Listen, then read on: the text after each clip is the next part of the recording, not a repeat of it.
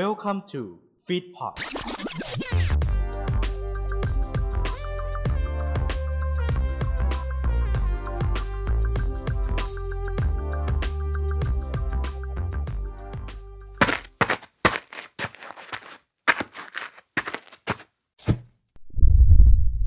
ไลติ n งพอดแคสต์จุดประกายไฟในความคิด รายการต่อไปนี้เหมาะสำหรับผู้ฟังที่มีอายุ 18 ปีขึ้นไป อาจมีเสียงหรือเนื้อหาที่ต้องใช้วิจารณญาณในการรับฟัง ผู้ฟังที่มีอายุน้อยกว่า 18 ปี ควรได้รับคำแนะนำ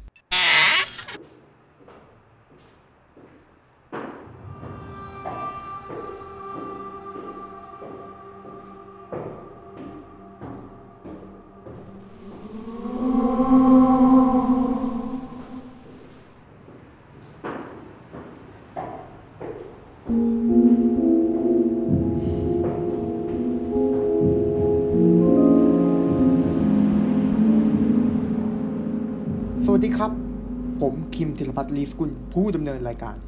และนี่คือรายการที่จะพาไปพบกับเรื่องราวรากฐานต่างๆ ของคนไทย ที่ซึ่งหลอมรวมมาเป็นความเชื่อ แต่ว่าความเชื่อของคนไทยนั้นไม่ได้มีแค่เพียงหนึ่งเดียว นับจากนี้ไปต้นไป เราจะพาท่านผู้ฟังไปพบกับเรื่องราวความเชื่อต่างๆ ที่คุณผู้ฟังสามารถพบเห็นได้อยู่ทั่วไป และมาพิสูจน์กันสิว่าเรื่องไหนทางไหนที่มีคนไทยเชื่อมากน้อยกว่ากัน ในทางไหนไทยเชื่อ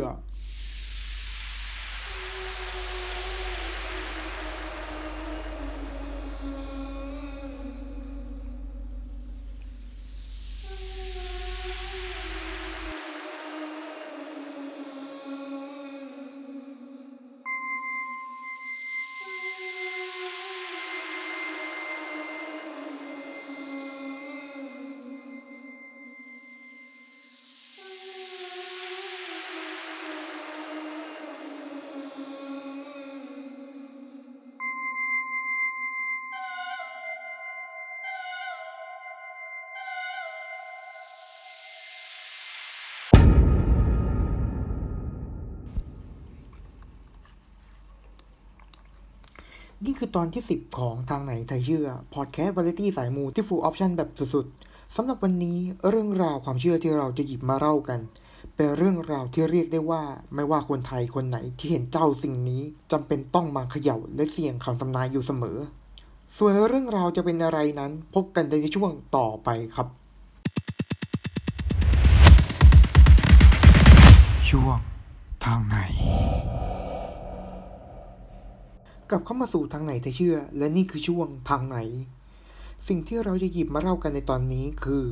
ความเชื่อที่คนไทยให้ความสนใจ และยอมที่จะให้ความเชื่อนี้เป็นแนวทางของชีวิต ความเชื่อเรื่องนั้นก็คือเรื่องเซียมซีการเสี่ยงเซียมซีเป็นศาสตร์ในการทำนายที่มีต้นกำเนิดจากประเทศจีน ซึ่งได้มีการก่อกำเนิดในสมัยราชวงศ์ชาง โดยเป็นการพยากรณ์ศาสตร์ในการทำนายดวงชะตาอนาคต โดยมีการเขียนตัวเลขกำกับไว้บนไม้ไผ่ที่หลอกกันเป็นซี่ใส่ในท่อนกระบอกไม้ไผ่สำหรับประวัติความเป็นมาของ CMC ที่เข้ามาในเมืองไทยนั้น มาพร้อมกับคนจีนที่เข้ามาค้าขายในสมัยสุโขทัย โดยมีจุดเริ่มต้นที่วัดจีนศาลเจ้าลิมกัวเหนียวหรือลินกุเหนียง จังหวัดปัตตานี ซึ่งสร้างขึ้นในปีพุทธศักราช 2116 ซึ่งการเสี่ยงเซียมซีนั้นเป็นความเชื่ออยู่ในประเทศไทยไม่ต่ำกว่า 400 ปี โดยการเขย่าเซียมซีนั้น เริ่มจากการเขย่าในภาชนะที่บรรจุหมายเลขที่เขียนไว้บนแผ่นไม้ไผ่ที่เราเป็นซี่ๆโดยให้มันหล่นลงมาเป็นแท่งแรก และจะแสดงหมายเลขที่นำไปตรวจสอบกับแผ่นคำทำนาย ซึ่งรูปแบบพิธีกรรม CMC นี้ ซึ่งนอกจากประเทศจีนแล้วยังมีความแพร่หลายในประเทศไทยและประเทศญี่ปุ่น ซึ่งในแต่ละประเทศก็มีวัฒนธรรมที่แตกต่างกัน และความเชื่อในการเสี่ยง CMC นั้นแตกต่างกันออกไป ซึ่งในประเทศญี่ปุ่น การเสี่ยง CMC มักเรียกว่าโอมิกุจิการเสี่ยง CMC ในญี่ปุ่น มักทำกันในวัดศาลเจ้าชินโต ซึ่งมีลักษณะใกล้เคียงกัน แต่สำหรับความเชื่อของชาวญี่ปุ่นนั้นสำหรับการเสี่ยงเซียมซี ถ้าได้คำทำนายที่ส่งผลไม่ดีหรือเชิงลบ ส่วนมากคนญี่ปุ่นจะนำไปผูกติดไว้กับที่วัด เพราะเชื่อว่าจะเป็นการทิ้งโชคที่ไม่ดีไว้ที่วัด นอกจากการเขย่าไม้ติ้วแล้ว ยังมีการสุ่มหยิบใบเสี่ยงเซียมซี หรือให้พนักงานของวัดสุ่มใบเสี่ยงเซียมซี เช่นเดียวกันสำหรับความเชื่อของคนไทยแล้ว ถ้าคำทำนายออกมาเป็น ผลดีผู้เสี่ยงเซมซีก็จะเก็บติดตัวไป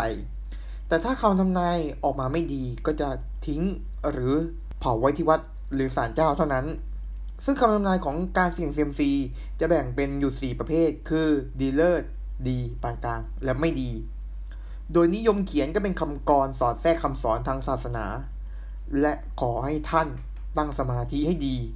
เพราะการเสี่ยงเซียมซีนั้นจะช่วยบอกอนาคตของท่านนั่นเอง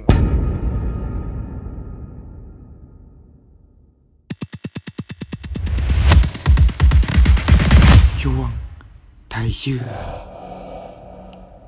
กลับเข้ามาสู่ทางไหนไทยเชื่อ และนี่คือช่วงไทยเชื่อ ช่วงที่แล้วเราไปรับฟังเรื่องราวประวัติความเป็นมาของ CMC กันไปแล้ว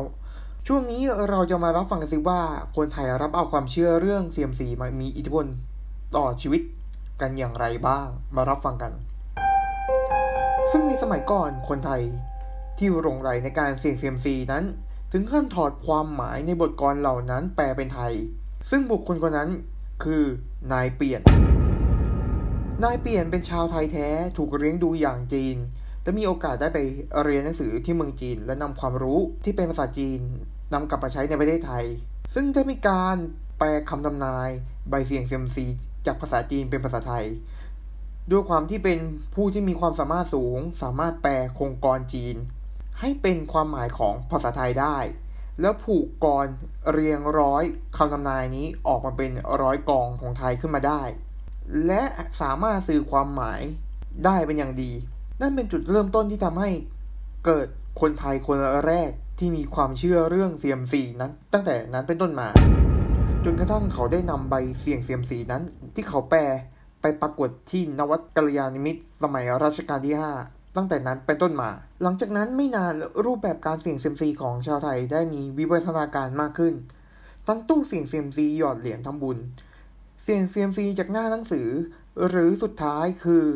เซียมซีหมุนวงล้อซึ่งเรียกได้ว่าการเสี่ยงเซียมซีของคนไทยมีอยู่หลากหลายรูปแบบ แต่คำทำนายส่วนมากเป็นคำทำนายดั้งเดิมจากวัดกัลยาณมิตรสำหรับคนไทยเองได้รับอิทธิพลความเชื่อเรื่องเสี่ยงเซียมซีมาอยู่เรื่อยๆ เพราะโดยส่วนมากเนื้อหาคำทำนายของเซียมซีนั้นล้วนแล้วแต่วนเวียนอยู่ในชีวิตประจำวันทั้งสิ้น ไม่ว่าจะเป็นความรัก ครอบครัว การงาน การเงิน คู่ครอง สุขภาพ การเดินทาง หรืออย่างอื่น ซึ่งนับได้ว่าผลจากคำทำนายของใบเซียมซีนั้นทำให้คนไทยได้ยึดมั่นในการเสี่ยงเซียมซีนั้น มาเป็นส่วนหนึ่งในชีวิตประจำวันเลยก็ว่าได้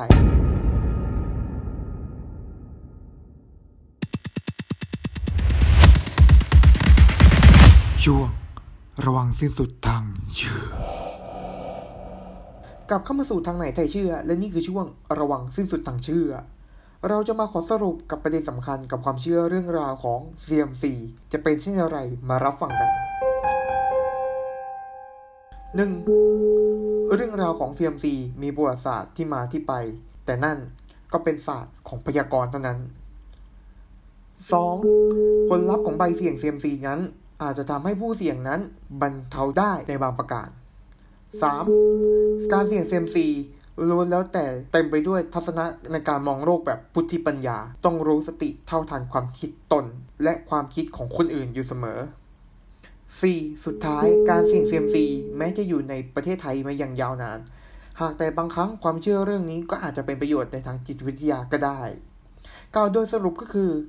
เรื่องราวของ CMC นั้นเป็นดั่งเครื่องเตือนสติเตือนใจ อย่ารีบไปเผลอไผในความคิดอันฟุ้งซ่าน เพราะบางทีการที่ได้ใบดี แต่ชีวิตยังอยู่ในความไม่ดี อาจจะเป็นหยาดน้ำที่ฉโลมจิตใจ ถ้าเป็นใบที่ไม่ดี แต่ชีวิตอยู่ในช่วงที่ดี บางครั้งต้องตั้งสติดีๆ ในการใช้ชีวิต เพราะการเสี่ยง CMC นั้นเป็นการพยากรณ์จะแม่นหรือไม่แม่นจะจริง หรือไม่จริง อยู่ที่เราทำตัวเราทั้งสิ้น นั่นเองจ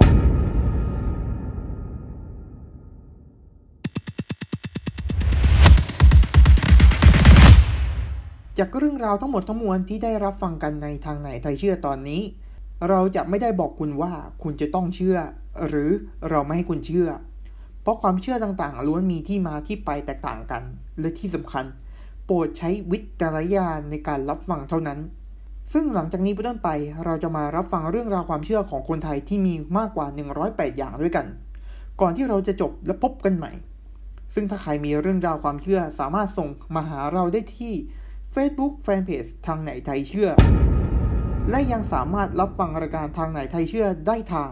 a n c h o r j u k Spotify Apple Podcast และ Bieber